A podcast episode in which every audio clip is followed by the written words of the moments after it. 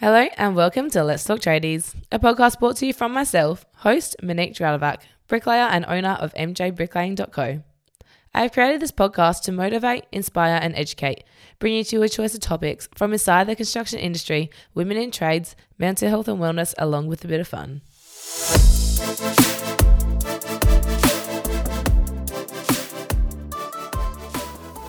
Welcome back to Let's Talk Tradies. Today I have with me here George, who is an architectural builder, business coach, and an entrepreneur.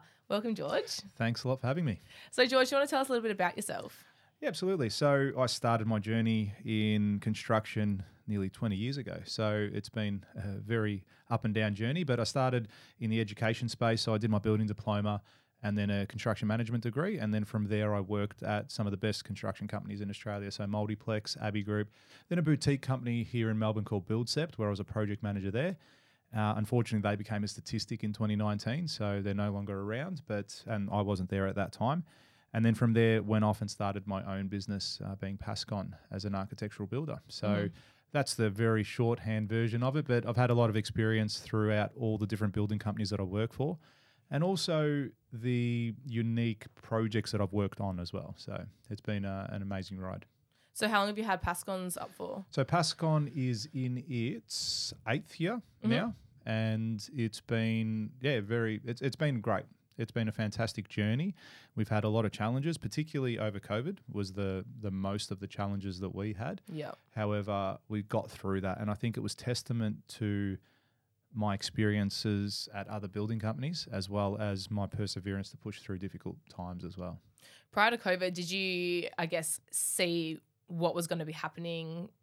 I don't think anyone could have foreseen what was going to happen Mhm. as a result of COVID. It was very difficult to navigate that space. And even from our perspective, it was a great lesson in the sense that it showed me holes in my business that I needed to plug yeah. up and just do differently. And the next time a COVID event type happens, because it will happen again, Yeah, well, whether it's COVID or whether it's another GFC, whatever it might be, Mhm. I'm going to react completely differently. mhm. I'm going to protect the ship. And that's the one thing I learned because I was trying to help everyone and everything. I never, f- and, and I'm very proud of myself for this too. Not once did I go back to a single client for any additional costs. Not once did I put off any of my staff or reduce their hours. So I maintained everything in the business and looked after everyone at great expense and pressure to myself.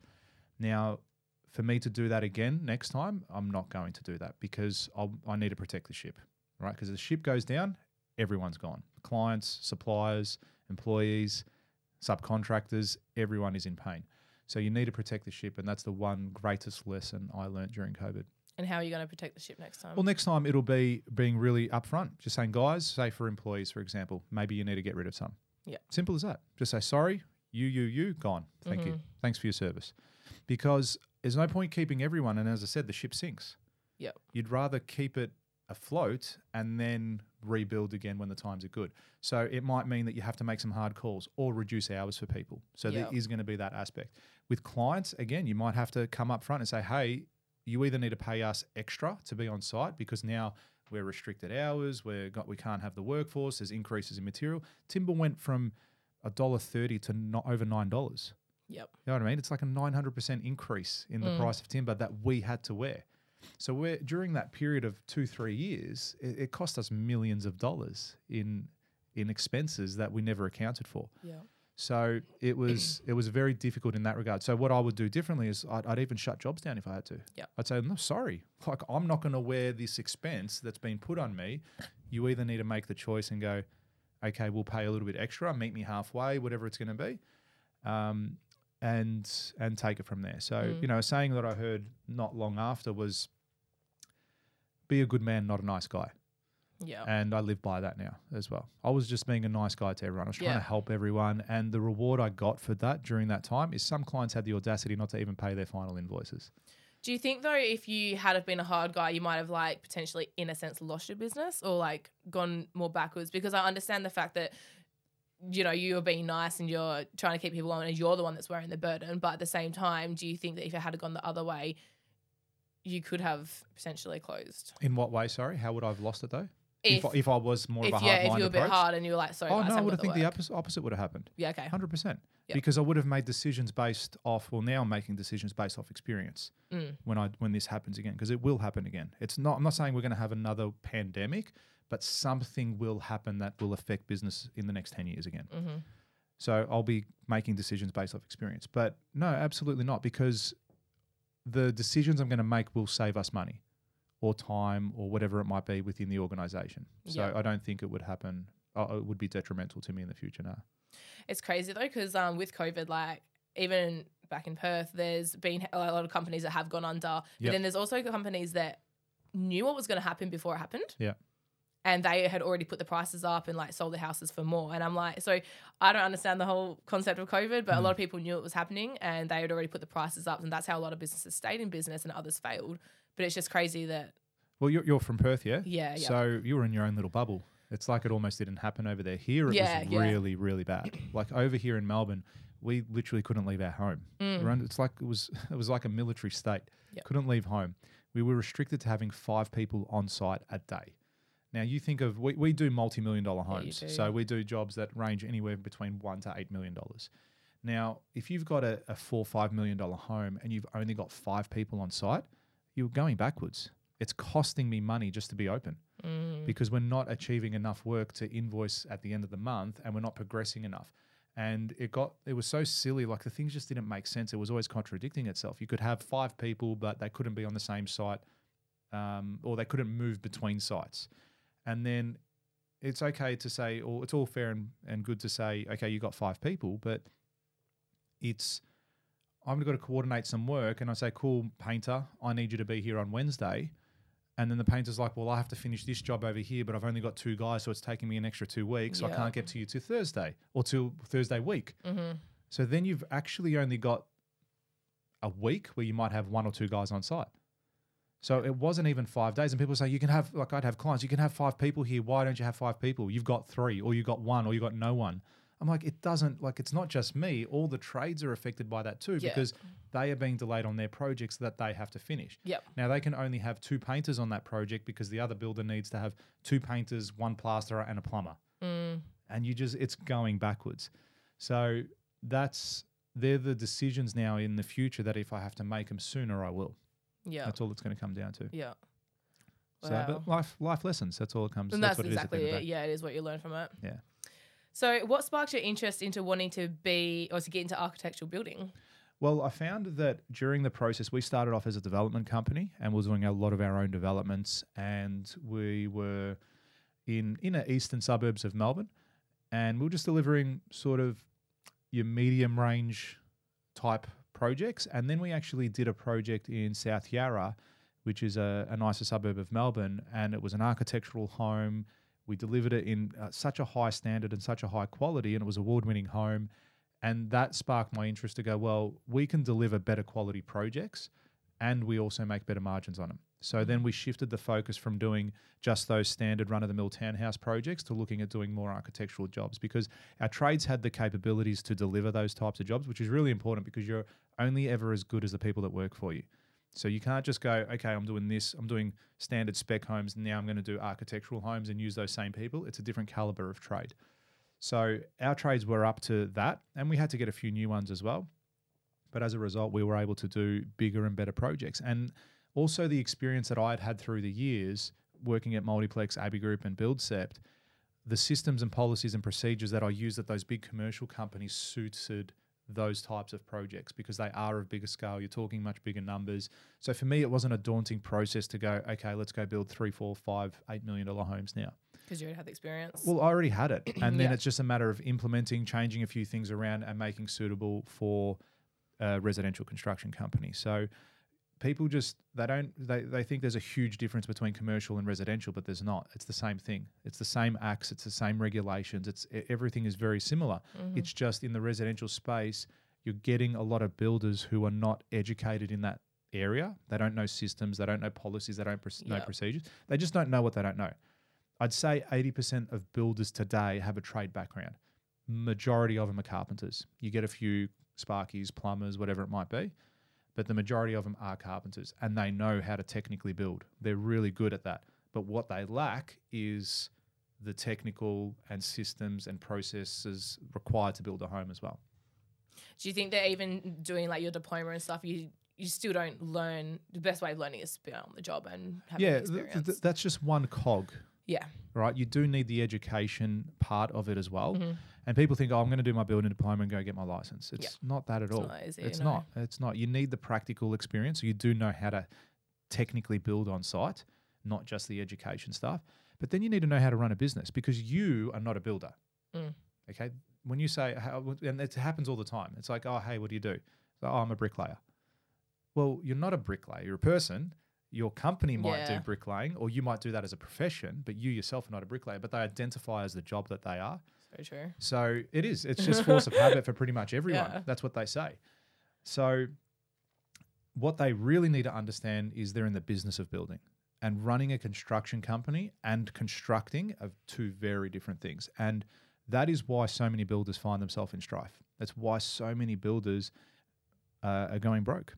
Builders used builders used to be in the top five organizations in the country to go broke. Do you know where they are now? Pretty high up there. They're number one. Really? Absolutely. They're the number one profession in the country to go broke. Wow. Number one. And that's because there's a, a number of comp- uh, factors for that. But one of the va- one of the reasons is external factors on the business that they can't control. Yep. So you think about, you know, suppliers, subcontractors, you've got like 40 pe- 40 different trades and suppliers that you need to engage to build a home and they all need to do everything perfectly in order for you to finish on time and make money Yep. and that never happens. Mm. So there's that that you have to do, and then multiply that by five, six projects, and then it's like one guy trying to do all of that. You just physically cannot do it. There's not enough time. You forget things. You're only human. You can't possibly do everything efficiently. And That's where a team comes in. But the other the other factor is they're just not educated enough. They think that I'm a I'm a carpenter. I know how to build. That's enough, and it's simply not. You need Mm. systems. You need policies. You need procedures. You need to run your business. That's what they need to do. They need to get off the tools. Now, your tools might be your physical hammer and nails, or it could even be a computer. But you need to get off the tools and actually manage the projects and your business. Yeah. What- has creating entrepreneurship been like for you? Well, God, for myself, I don't think I was ever really entrepreneurial growing up. Yeah. I don't think I was ever that guy that set up a lemonade stand and sold lemonade yeah, on there. I don't think that's a very American thing, but I was never that way inclined, I don't think. And even when I finished my construction management degree, uh, I never had the intent of going, I'm going to be a builder one day in the sense that I will do this. I was actually very much happy to stay at Multiplex and be one of the best guys at Multiplex. And arrogantly, and I made this mistake when I was young, but I was like, I'm not going to further educate. I'm just going to become really good at construction. And it wasn't until I started reading more books, listening to people, listening to podcasts, Yep. following other entrepreneurs that have done extraordinary things that it did start to spark my interest. And I think it was a natural progression from me working at a big tier one construction company and then working my way down and just realizing that I, I hit the ceiling in each one of those organizations as far as where I was going and I needed that next challenge. And then ultimately, it did lead me to become the builder that I am today and multiple business owner. And I reckon once I started in that space is when I again realized how good I am at it. And then that's when it's really start to push me and, and where I would say my entrepreneurial journey began thereafter. I feel like it's a bit like that with everything. Like even when I was doing my bricklaying apprenticeship, I was like never to be like no own Yeah. my own business. And then you kind of get to the point you're like I'm bored. Like what's the next step? And then you do it. So it is kind of just like a progression thing as you just go in life, really. Well, even your podcast now, that's Yeah. another progression to that because Yeah. how many bricklayers, how many tradies have a podcast that they're running? Yeah. And you don't know what this can lead into as well. Mm, absolutely. because um, me and my mate Robbie, who's also a business partner of mine in, in one of the companies, we have our own podcast too, and we sit there and we're saying, "There's by not doing it, you're you're limiting your opportunities. By doing it, you never know. You might get a tap on the shoulder by Joe Rogan, Yeah. and he wants you to come on there, and then you do that, and then all of a sudden, I'm now a global authority in construction and doing keynote speeches in America and getting mm. paid a 100 grand Yeah. for one session for an hour session. So you just don't know what it can lead into, and that in itself becomes another business. yeah. So you always have to put yourself out there, always seek new challenges, always do new things, and invest the time, effort, and resources into it. Yeah, absolutely. So what is the most rewarding thing about your job? which one oh, I've got. Yeah, exactly. I would say I've got multiple businesses. I've got my construction company, Yeah. which is my core business. I've also got another business called Builder Elite, where I coach and mentor builders how to run successful construction companies. And then also involved with my business partner, Robbie, at Legacy Media, which is a media company that does content creation pretty much for the trade space and so I builders. wasn't aware of that one. Yeah, so Okay. we got we do we do um, you know content creation, management, uh, market, digital marketing as well. Yeah, which is Robbie's area of expertise. And he's the one you do the podcast with, isn't it? yeah, correct. Yeah, so he's he does all of that and, and manages that whole business. I have very Mhm. little to do in it because I'm just too time poor. I don't have enough time to do anything there. But you know, he's the he's he's co-founder now of the business, and he runs everything there. But they've all got their their different rewards and challenges. So I'd say for the construction industry, for the construction business, the most fulfilling part of that is when you deliver a home to someone that genuinely appreciates everything you've done. Mhm. We recently had a project in Hawthorn that we finished. The, the the job was late by 12 months. And that's again because of COVID, but Mhm. also we had issues with adjoining properties, the adjoining neighbor protection work notices. They literally put the job on hold for six months. Nothing happened on site. And then we had delays associated with COVID. So in, in all all in all, it was about 12 months. He was so happy with the end result. He was so appreciative of everything we had done. And he was one person I'm so glad I never went back to for additional costs. Okay, yeah. You know, he was one of those people. But I'm so glad I did because Yeah. he's an absolute gentleman and he appreciated everything we done. And as a result of that, his home sold, or this project we built for him sold for a record price in the street. I don't think anything in that street had sold for that much before. Well, really. So that gives me great fulfillment doing that and working with amazing people. Also, even just helping subcontractors and trades and and and giving them that reward of hey, you've been working with us for so many years. Here's here's this project. Here's this little win, and making sure they're making money along the way because that's very important. Your trades and suppliers need to make money. Mm. If they're not making money, it's not a mutually beneficial working relationship. If you're a bricklayer and you are losing money on my job, are you going to want to come and work on my project? Mm, you're going to no. gonna, you're going to want to work on your other jobs where you're making money. Yeah. This one's going to be a burden. This one you're going to put a little bit less lime and sand and cement in the mortar mix because you're trying to save a dollar, yeah. right? Or you're going to use job. you're going to get the apprentice to do all the work because you're not making money if you're there and you put a qualified. So then you're going to give a poor quality product. You're not going to be motivated to finish the job. My job's going to delay. So there's a huge flow and effect of trades and suppliers not making money on your project. In the can in the builder elite business, one of the most fulfilling thing is things there is seeing everything that I'm teaching get put into action and see the result and see how the builders are benefiting from everything that I'm teaching them because I've got a wealth of knowledge in this space. I'm actually really good. I stand up in front of hundreds of builders and I say I'm the best builder in Australia. I say that to them. I said Yeah. I am the best builder in Australia. And I, was look them all in actually-. I was listening to your podcast as well, and um, because what you got one episode so far. Yeah, next next one's dropping on Wednesday. yeah, so it's days. actually a really good episode. I liked it. Thank you. Um, I was listening to that, and then you're saying that there was one talk that you did at in front of an audience of one, Yes, yeah, it was Yeah. a webinar. and you went out there and you just owned your shit, That's it. and It's it comes down to mindset because a lot Yep. of people would be like, "Oh, I've only got one person onto my webinar," Mhm. and I'm like, "Oh, I'm not going to even do it." Yeah. a lot of people would have just closed it, said, A "Sorry, lot of people would have, yeah. Yeah, we're not doing this. It's only Yeah. one person. Why am I going to waste two hours of my time speaking to one person? And I was like, "No, I'm going to give this guy the show of his life." Yep. And I went out there and I put in so much extra value, taught him so much. And in this webinar, they didn't know there was only one person because you can adjust the settings. So Okay, I yeah. could I could say there's 500 people there. Yep. But he ended up buying two tickets as a result of that. So it was great to to have that. But I stand up in front of people and I say I'm the best builder in Australia. Now, am I the best builder in Australia? Probably not. Yep. But if I don't believe it, who is? mm, it's so true. 100%. I need to believe that I'm the best builder in Australia. And as a result of me thinking like that, the actions that follow will result in Yeah. me being the best builder Yeah, you need to because I'm doing these things. Like even doing a podcast like this, coming here, spending time out of my day. This is costing me money being here because I could be at the other at the other businesses, implementing, doing work, whatever it might be. But me being here adds to that whole legacy, adds to that whole notion of me pushing to be the best builder in Australia. Mhm. Oh, and then in legacy media, again, that's that's great. What I love about legacy media is it's documenting my journey. So we have a we have a, a team that that has content creation. They do all the content creation for my other businesses.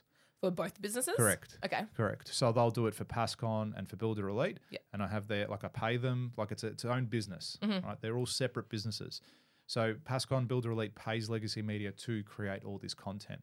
And as a result of that, I'm documenting the whole journey because that's cool too. Mm. Imagine someone wanting to be a builder, then being able to jump on my content and download everything they need to know and see the journey from me going from, you know, an employee all the way up to the best builder in Australia, whatever that might be, whatever that ceiling is, Yeah.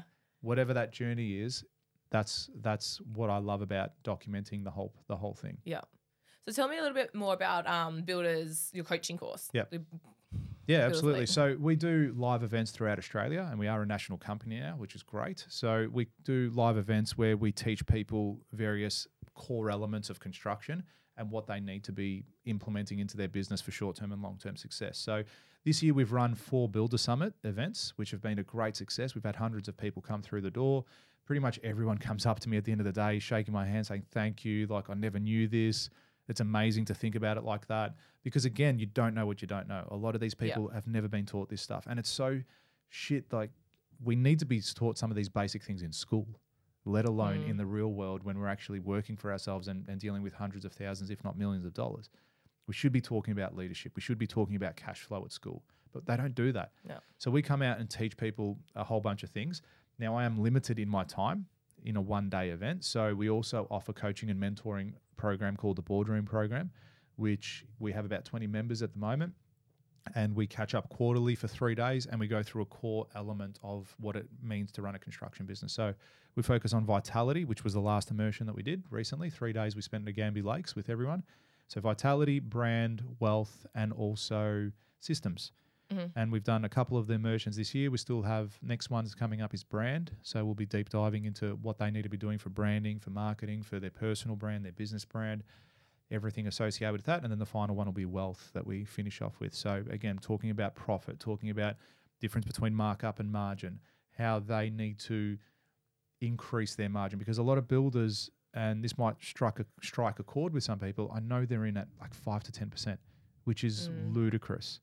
If you are making five to ten percent on your job, you're losing money. Yeah. You just need one thing to go wrong and you're gone. Yeah. Right. And it's even a lot of these builders don't price in the prelims. They don't allow for supervision. They don't allow administration. They don't allow some overhead costs to the business. And these things just come off their bottom line. So when they think they're making 100 grand, 200 grand on a project, they're really making 70. But they're making decisions off the basis they're making 200 grand in their business. And then they get to the end of the line and they're like, where the fuck's all my money? Yep. And it's like, well, mate, you shouldn't have bought that boat. You shouldn't have bought that new Hilux. Yeah. You shouldn't have bought the new office, which is costing you a hundred grand a year. Mm. So all these decisions, they're basing it off inaccurate information. And because they haven't got those allowances in there, they're thinking, and I know because I've got some of my builder clients that I'm coaching at the moment, I like this. They're like, oh, like they feel they're ripping the person off if they charge them for their time. And I said to him, the, one of the guys I said to about this said he's he's got this problem in his business at the moment. I said, if you win a job and then you never make another phone call ever again after you've won it, from the day you sign the contract, you never make another phone call, you never speak to another trade or supplier, will the job get done? He goes, no. Then you need to pay for supervision. Yeah. You need someone to pay to do that. Now, initially, that might be you. Great. Pay yourself. You are worth money. mm-hmm. And then eventually, when you win two, three, four, five, ten projects, you need to employ supervisors. And guess what? You have money now to do so. It's not Mm. coming off your bottom line. You're not making those decisions. And again, it's the same thing what I said with your bricks. When if you're not making money as a bricklayer, what are you going to do as a builder? If you're a builder not making money on a project, what are they going to start to do? And They're like, oh, okay, let's let's go get those cheap floorboards down the road. Yeah, exactly. Okay, they're they're they're not as good, but I'll slap them in, and then they have issues down the track, and then they all the floorboards start to cup, Yeah. and, you have to rip everything, and then you have to Yep. rip everything up and do it again, and it costs you triple what it would Yep. have cost you going the original floorboard in the first place. Yep. But they're making poor business decisions based off things that they've put in place for themselves, and that's what Builder Elite is set out to do. It's to help lift industry standards and create like a best practice, and Mhm. go, no, guys, this is what we need to do because every builder should be charging 35% markup, right, which equates to around 25% margin. Every builder should. They should be worth, they should be doing that. And it's not ripping clients off. And I know they think like that. It's like, oh, I can't make that. That's I'm ripping them off, or I'll lose the job. No, But you're that's just the scarcity in that though. it's the scarcity mindset, 100%. Mm. It's the scarcity mindset, thinking I'm I'm not going to win the job. No, you're just not providing enough value. Mm. When value exceeds price, people make decisions. Yep. So you need to actually go, how do I show my client that I am worth this much money? That's that comes full circle. It's everything we teach at, at the, in the program. It, it starts with brand. Yep. Are you putting out enough content? Do they see you as the type of builder that w- could be trustworthy to build their home? Because you also need to understand a lot of these people are putting their life savings into you. Yep. It's often their biggest investment that they'll ever make is the family home Mm. or whatever uh, in, in property. It's often one of their biggest investments that they're ever going to make. So the fact that you can come out and say, "Hey, we're a reputable builder. We deliver quality projects. Here's the proof," and you've got that whole track record on your Yeah. brand, that's a massive thing. We we had a really, or I, I made it a real conscious effort to build our brand about five six years ago with Pascon, and then followed on with that with my personal brand too, purely because I see it as a wealth making mechanism and it builds rapport with people too. Yeah. And I feel like, especially the way that the generation's going these days, is that people they don't care so much about the product; they care about the person. Absolutely, people buy from people. Exactly, that's what it is. People it's buy not, from people, it's not the and this is why it's who you I harp on so much, even with my own mentees and anyone in in business. Create a personal brand. Mm, absolutely. You have to create a personal brand Yep. because people buy from people. Yep. And I've proven this even from the perspective of look at you know Gary Vaynerchuk. Do you know who he is? Gary Vaynerchuk is an American entrepreneur. If you I know Alex Dive- Hormozi. dive, dive down the rabbit hole, you'll see what he's uh, what he's Oh, about. But he's got he's got a multi million dollar multi million dollar companies. But if you look at his personal brand, he's got like 10 million followers. His company's got 250. Okay, Yeah, so yeah. people are buying from people, and you go all the way through all these big successful people. It's the same thing. Mm. Kim Kardashian's the same. Yeah. she's got whatever it is, 200 million followers. Her company's got five. Mm. Uh, Richard Branson, 3 million followers. His Virgin company has got 200,000. Yeah. Because people are connecting with the person, not the company as Mm. much. It is still important to build company brand. 100% you need to document that whole aspect and build that trust and rapport, but people connect with people. Yeah. So, who is your, I guess, target uh, target audience for your business? So, you're obviously getting like fresh builders in there. Like, who else are you finding is actually coming to you for coaching? It's predominantly builders, but we get a wide spectrum of experience. We got one crew, one builder who's part of the program who's been in business for 10 years. And he just came to me one day and said, Listen, mate, I love what you're about. I love everything you're doing. I've been doing this for 10 years and I haven't really made money, Mhm. just bouncing on the same spot. He goes, I just want to show, I want someone to show me how to go this way, do this, do this.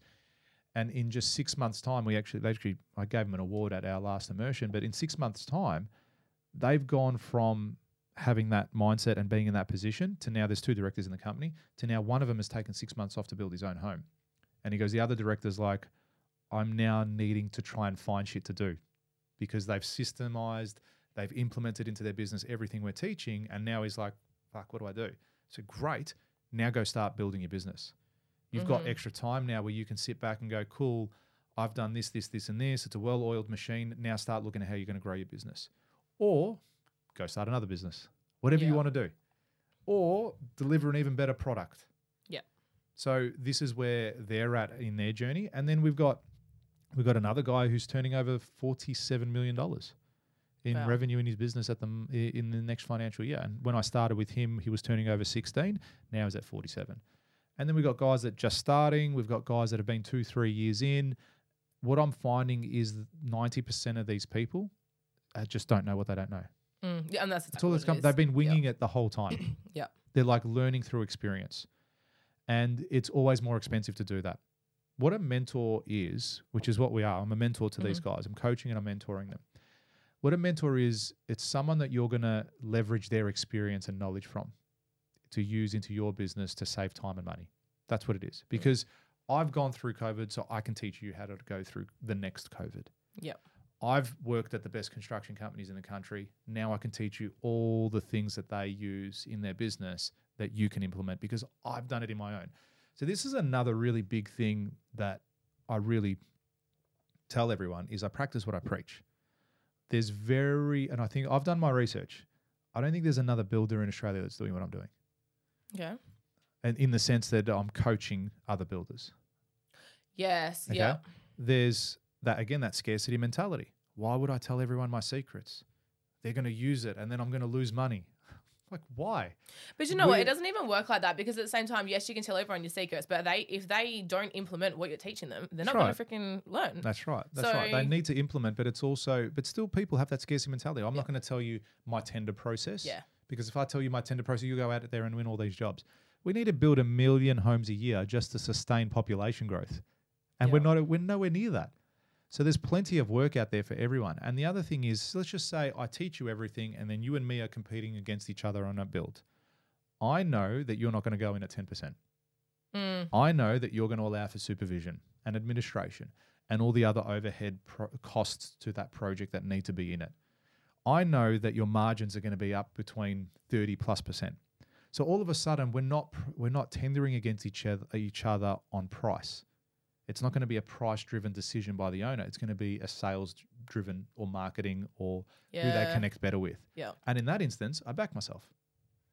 So that's that's that one thing there where where people have that mentality, right? I don't want to give anything away. No, I'm going to give everything away because I want to help improve individuals, their businesses, and then as a, as a consequence of that, it will affect the industry too. Because the business in itself is small as far as members are concerned, Mhm. but you give it another two, three years, you will start to know about Builder Elite in Yeah. the sense that you, I will have people in the program from Perth. Yep. And you'll be like, oh, yep, I know George. I Yeah. did a po- I did a podcast with him. I guess what's your vision and plans for it long term? Like, is this gonna? Are you still gonna have both businesses? Yeah, we'll always have the construction business. Um, oh, sorry, that's what I was going on before. What I, the point I was actually going to make is I'm practicing what I preach. So I'm a big believer in that. I haven't done just some marketing degree or business degree and then come out and said, "Hey, come and join my building program," because there's a lot of builder coaches out there, and forgive my language, they're not a builder's asshole. like they're not. They wouldn't know the first thing and the stresses associated with running a construction business. Yet they're coming over to you and saying, "Hey, I'm going to teach you how to run a successful business." Yeah. and that that kind of shits me because they're taking advantage of the situation. They can see that builders don't know this genuine stuff, and they're giving them a generic form. They're giving them a generic procedure. Which is just a copy of some other business shit that they learned along the Mm. way and said, use this. Mm. And the builder's getting some results because something is better than nothing. But what I'm doing is practical experience, practical things that I've done in my own construction business and seen huge success. So now I'm saying, I've done it. Yeah. You can listen to me and do it yourself or not. I don't really give a shit. But I'm telling you, this is what works. If you want to go listen to someone else, best of luck to you. But this is what works. And this is why like you need to have such personal brand like out there as well because Absolutely. like I'm not gonna go choose someone that hasn't got much experience. I'm definitely gonna look for someone I guess more like you that's got the experience, done the hard work. I want to be coached by someone who's been through it all, not by someone who's got a piece of paper. And like I've done my NLP co- um, course as well, so. But even then, I was like, "Oh yeah, I'm gonna do my coaching. I'm not gonna do my coaching course. I've Yeah. still got so much more to learn and everything like that. And I would never like coach until like, I'm confident enough Yeah. that I've got enough experience as well to be able to help. Yeah, that's right. That's right. So it's um yeah, it, it all comes full circle at the end of the day. And ninety percent, I'd say all of the builders that are part of the program have joined the program because of what I just said to you. Mm. They see that I have my own construction Oh, business. yeah, it's like, 100%. mate, you're doing like it's, a no brainer. Like, here, take take my money, like one hundred percent. And it's such in the grand scheme of things, it's such a small investment. It's so, in my opinion, it's too cheap. I'm not charging enough. Mhm. I should be charging more. But what I'm trying to build at the moment is the runs on the board. I want to show people that this works. And then as it grows, it, it will go up, supply and demand. That's Yeah. all it comes down to. Yeah. So, can you describe to us what your work and personal life looks like and how do you balance both? Yep. I don't believe in work life balance. I reckon it's a load of shit. It doesn't exist. There's no such thing as life, work life balance. Yeah. And what it is, is work life priority or work life Mhm. blend. That's Hmm. what it is, period. Because there's going to be times where you need to focus on your business. Yep. And you need to work like an animal. And you're going to have to put in seven 30 day work days, whatever it's going to take to get through a difficult period, to win that big job, whatever it is. That doesn't mean you go, oh, you know, you're working too hard. Once you take a break, you've earned it. Right? Again, that scarcity I hate when people mentality. say that to me. but it's it's also there. There, it's you, you often get that from loved ones yeah, you do. because they're trying to protect you. Mm. It's like you're obsessed. Good. You need to be obsessed because if you want to achieve extraordinary thing, things, you're not going to do it by being mediocre. Mm. You're not going to do it by working nine to five. Yep. You need to be obsessed. You need to be driven. You need to be hardworking and push through that. So you need to prioritize that aspect of your life. Business. Guys, you- hey, come out this weekend. No. Yeah. I'm not going out tonight. I have to be up at seven tomorrow. It's a Sunday. What are you doing? It's church day. You don't even fucking go to church. What are you telling me about that? right? No, it's work day. Yeah. So there's that. On the flip token of that, you also need to prioritize your life and your health.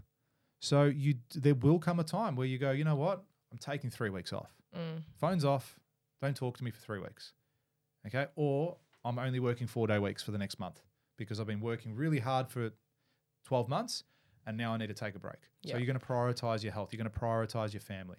And clear communication, especially if you've got partner, married, whatever it might be, kids, having that clear line of communication with your partner and your significant other is really important too. Because you need to say, hey, just so you know, over the next 12 weeks, I'm I'm going to be so busy Mm. because I have to win these two tenders. We're going to do this. If we win this, there's good results. There's so on, blah blah blah blah blah. But I'm unoccupied. Don't call. Don't book me in for. Hey, we're going out with John and Mary on Saturday. I'm not in. I'm not there. I'm working. But in the months that follow, do that.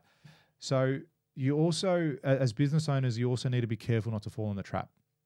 And the trap is you work really hard uh, for that 12 weeks, and that 12 weeks becomes 10 years. And then you lose focus on everything that's important.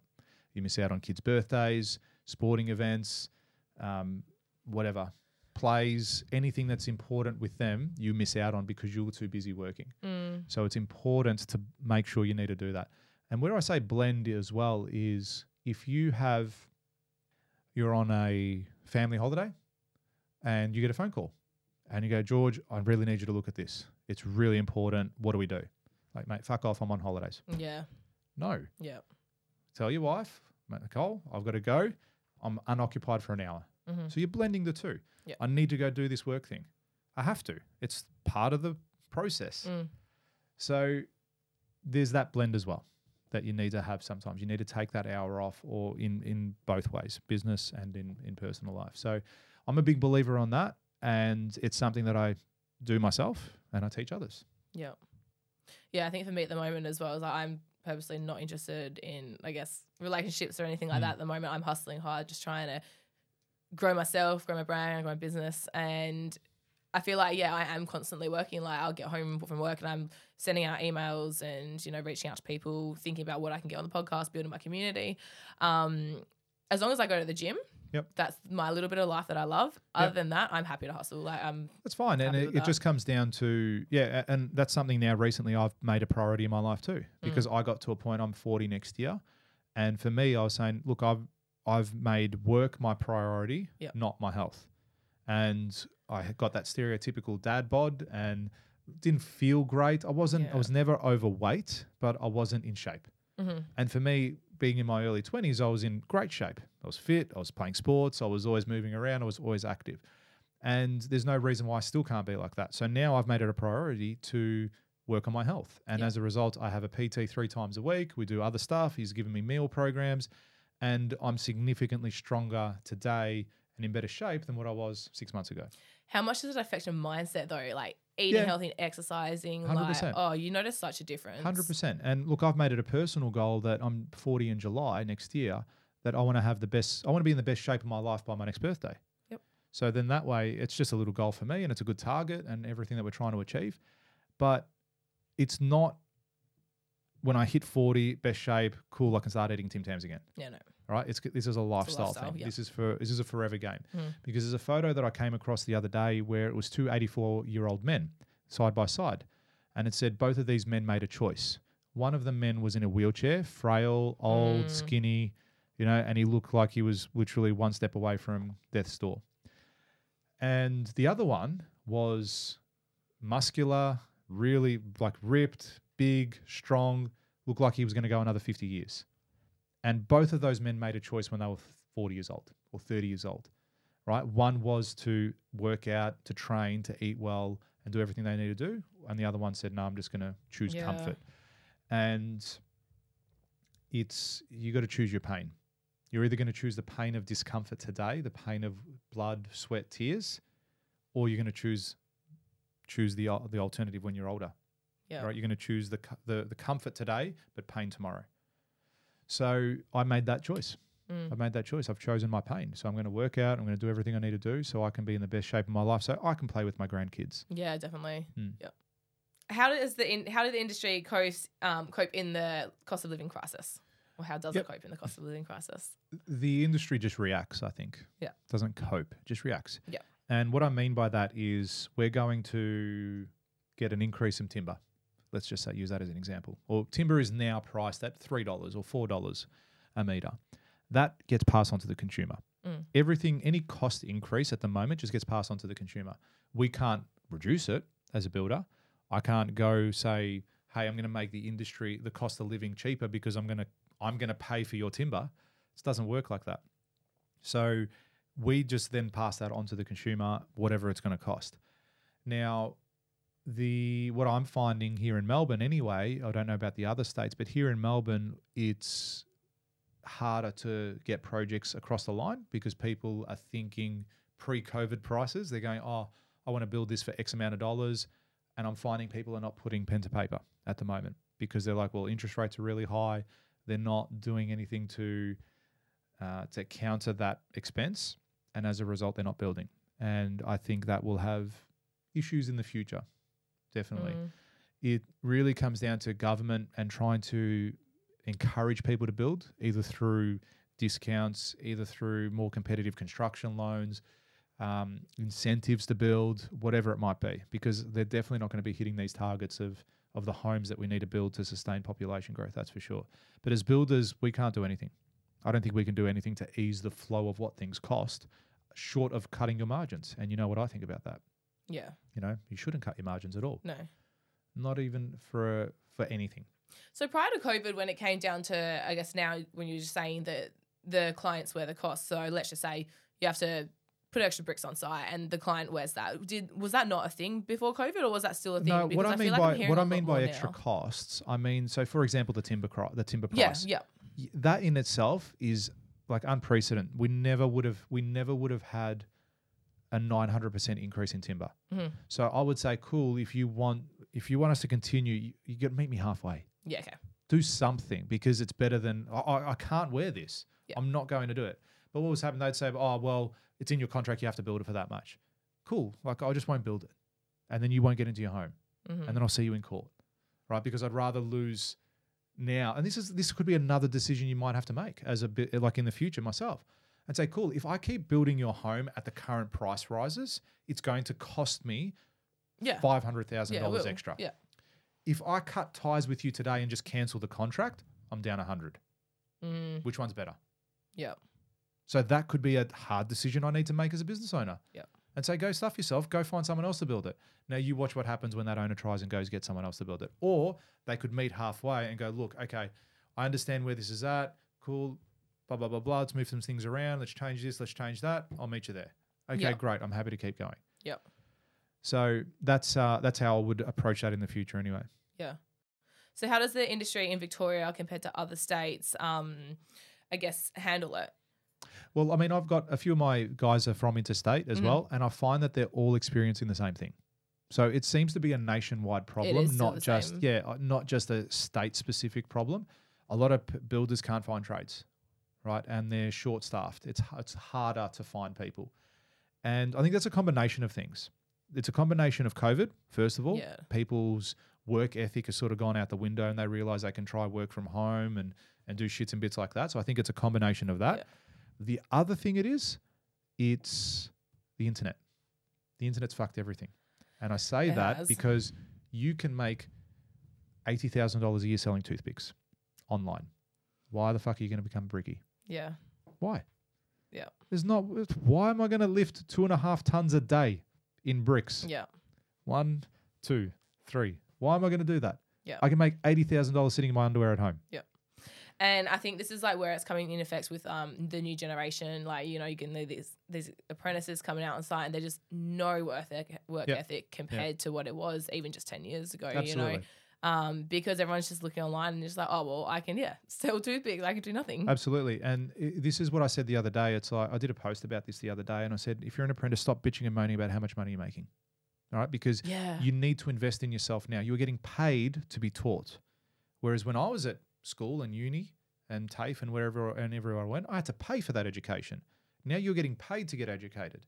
Mm. And like, oh, it's, it doesn't cover the cost of living. It doesn't this. Like, like, just shut up. I feel like live like with friends. Live with your family. Yeah. Move in with what? Rent a room. Okay, you can make it happen, but the payoff for them is you invest your four eh, four years now or your three years, whatever your apprenticeship might be. When you come out and you're qualified, you're going to make some really good money. Mm. You're going to make, especially if you're good. If you have the eth- the work ethic behind you to back that up, you will make two, three hundred thousand dollars a year, Mm. and then in the space of three, four, five years, you'll have a ten million dollar business. Yeah. you'll have it. But people, uh, they, they- this is what I mean. Choose your pain. Do you People want are the pain of comfort? If you don't like it, go get a desk job. Go Yeah. make sixty grand a year and make a desk job. yeah, Or power to you, go sell toothpicks. Whatever you want to do. But when you're here, you're working. yeah, I don't care what anything else. And I'm really, I'm a bit old school like that, and like, oh, you can't talk to people like oh, that. I am as No, well, you fucking can, All right, Yeah. this is what it needs to be to be successful in the in the space. Yeah. that's it. If you don't want to be successful, cool, go and work somewhere else. Mm. And I say that to lots of people. Like, oh, I'm going to leave. Mate, pick up your shit. Fuck off. like, Mm. had it the other day at uh, one of my jobs. He's it was it was something small, but it was a truck driver delivering a site office. And he's like, oh, you know, I can't get down the street. Sounds like a you problem, right? Because there was cars parked either side. I said you were supposed to be here at seven. It's now ten, Yeah. and this street is full of cars because there was a train station uh, nearby. If you were here at seven, we wouldn't have this problem. Yeah. But you're here at ten. Now I have to move everything around and move relocate your shed. Anyway, we did it. He goes, I moved it to the back of the site. I was able to make it work. Then he's like, oh, I can't reach, and it's it, I, the, the the the truck's going to tip over. I said, I don't want the tr- shed there. I want it there. I go, take the shed where it is, put it back on the truck, move your truck, and put it in the right spot. Ah, this bullshit. I've got to go. I've got to do this. I said, mate, there's two options. You do what I say, or pack up your shit and leave. I've got Mm. no time for people that want to bitch and moan about their life and and how everything's so hard. It's not hard. It's your perspective. yeah, It's your focus. What you're focusing on is determining how you see it. yeah, So I'm I'm very strong on that position. yeah, yeah. That's no. But as a result, I also attract really good people. I have really good people working for me, the best, because I won't put up with mediocre shit. I had my cousin work for me, my first cousin who I'm very close with. He did his apprenticeship through me, and in his second year past his apprenticeship, I fired him because he was just going through the motions. He was a nine to five type guy. He would rock up at 7:01 and leave at 3:29 because he had other shit that he had to do that was more important. And I got rid of him. He went off, worked for two years by himself in his own. He started his own little business. I then re-employed him two years later, and he was ten times the employee because he'd gone out, saw everything that I told him, Yep. realized that oh yeah, I know what I'm talking about now, and then come back and he was ten times the employee. Yeah. You honestly learn so much when it comes to, I guess, owning your own business or like yeah, doing it yourself. Yep. Compared to working with someone like. Hundred percent. hundred oh, percent. yeah. And this is where those mentors are really powerful things where they can come in and go, yep, cool. This is what I need to learn. This is who I need to learn from. Mm. So, what does your team look like? So we've got a combination of contract administrators, project managers, site guys, so uh, site managers. I've got a construction manager, and and myself. So I've got a team of about seven at the moment, Mhm. and that just grows or shrinks depending on the number of projects we have. How many projects do you roughly do about a year, like a year now? Look, it's it's a bit hard. I wouldn't necessarily say it's a number. It's more the value of the project and the complexity of the job. If we did a job that was fifteen million dollars, Yeah, then take a few I could just do it? one job. Mm, yeah. you know or if i did i'd much rather do one bigger job bigger jobs because it's easier to manage than little jobs because it's the same process at the end of the day so i would say it's more based off the value of the project as opposed to the number but you know we generally range anywhere between between 5 to 10 Yeah. So you're still quite like a intimate boutique builder. absolutely Yeah. yeah. and i'm happy to do that because we can still control the quality of the builds that we need to, Yeah. to deliver Yeah, no, Yeah. That's, that's what you want. It's great. Mm. So, what are some unexpected challenges that you have faced in your career, and how do you approach them? Well, there's uh, there's a challenge every single day in construction. You know, Mm. sometimes say, people say, "What do you do?" I say, "I'm a firefighter," because all I do is put out spot fires all day. And there's challenges you come across every single day on construction sites. So you've always got to have solution orientated mentality to Yeah. overcome those, and then also give your team the power to do that as well. But one of the biggest things that I've come across myself is again, I practice what I preach. Is seeking out a mentor to teach you things that you don't know, and I did that probably three years ago, four years ago. Yeah, about four years ago, started to get more. Um, what's it called? I, I reached out to people so I could then better educate myself in business, in Yeah. life, in a whole range of things, so that I can then pass that on to others. And as a result of that, I've got better leaders in my in my company. I get better employees. I attract the right people. Other challenges is as we said before with COVID and everything we're doing there. So that that, that was a great learning lesson. And again, it's people's perspective. Some people fall victim to that and say, "Oh, COVID stuffed me. I lost all this money. I did this. I did that." I looked at it as an opportunity to go, "Well, great. I've gone through that. It was really hard. I'm very resilient. I've, I'm a better fa- husband, father, and builder as a result of that now." Yeah, So definitely the growth mindset. yeah, hundred percent. That's awesome. So, what advice for what some advice for individuals who are thinking about going down the same career path as you would you give? For to become a builder, Yeah, make sure you're ready. Don't rush it. Yep. Okay. So get educated, get the relevant experience. Don't just find a mate that can give you the experience so you can get your license because it's high risk. Construction is high risk. It's a high risk business. We're number one to go broke in the country. Mm. So make sure you know your shit. You have a duty of care to be the best builder in the country. That's what you have to do. So in order to do that, you got to seek out the right people to educate you, either a, a, a boss or whatever it might be, uh, or a mentor. Uh, get the work, work experience, put in the hours. You have to do the reps. You have to do the reps because if you don't, you're going to be exposed when you do start your business. So Yeah. that's the best, biggest piece of advice I could give someone. So, how long were you, I guess, within the industry before you actually started your business? Oh, uh, I would say so. We started in 2015, so I would say Yep. say 15 ish year, say 14 odd years Yeah, working for other people before I started doing it myself. yeah, Yeah. yeah. So you really had. And my the- dad's a builder too. So I used to work between when I was studying, I used to work on his construction sites too. So I had that exposure. I never got my apprenticeship or anything like that, but I'm competent using tools. Yeah, it definitely helps when you do have someone else that you can Absolutely. be around, vibe Yeah. off as well. I say builders breed builders. So Yeah. yeah, absolutely. Yeah, definitely. Hmm.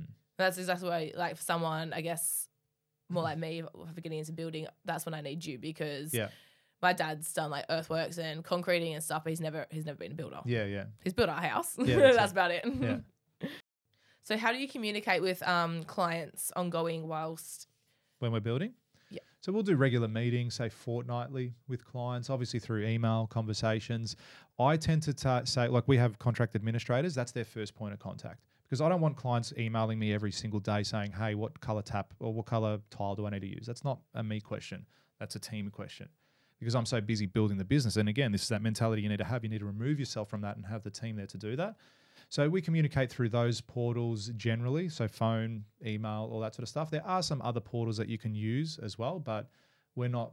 I'm, I'm finding it works well how we're doing it at the moment, and giving mm. them a point of contact within the business that they can speak to. Okay, so we have a couple of questions written in that I put up on my story Oh, of people. So we've just got two here. Um, so what advice would you give to the, give to young architects looking to build a successful business? Architects, um, collaborate with builders. 100% collaborate with builders Mm. and make sure that you understand that the builder knows costs really well. And if you can leverage off their experience as far as costs, it'll help you when designing the home because a lot of people have a budget that they're trying to build to. Now, if you can speak to that builder and get some indication on costing for stuff, it'll be massive for them. I think that's something as well that needs to be talked about a lot more, shown more within like your working role is Mm. budgeting because yeah, 100%. like you you know you do your job and like you learn the ins and outs, but money's the biggest part of business and you don't get taught that. That's right. Absolutely.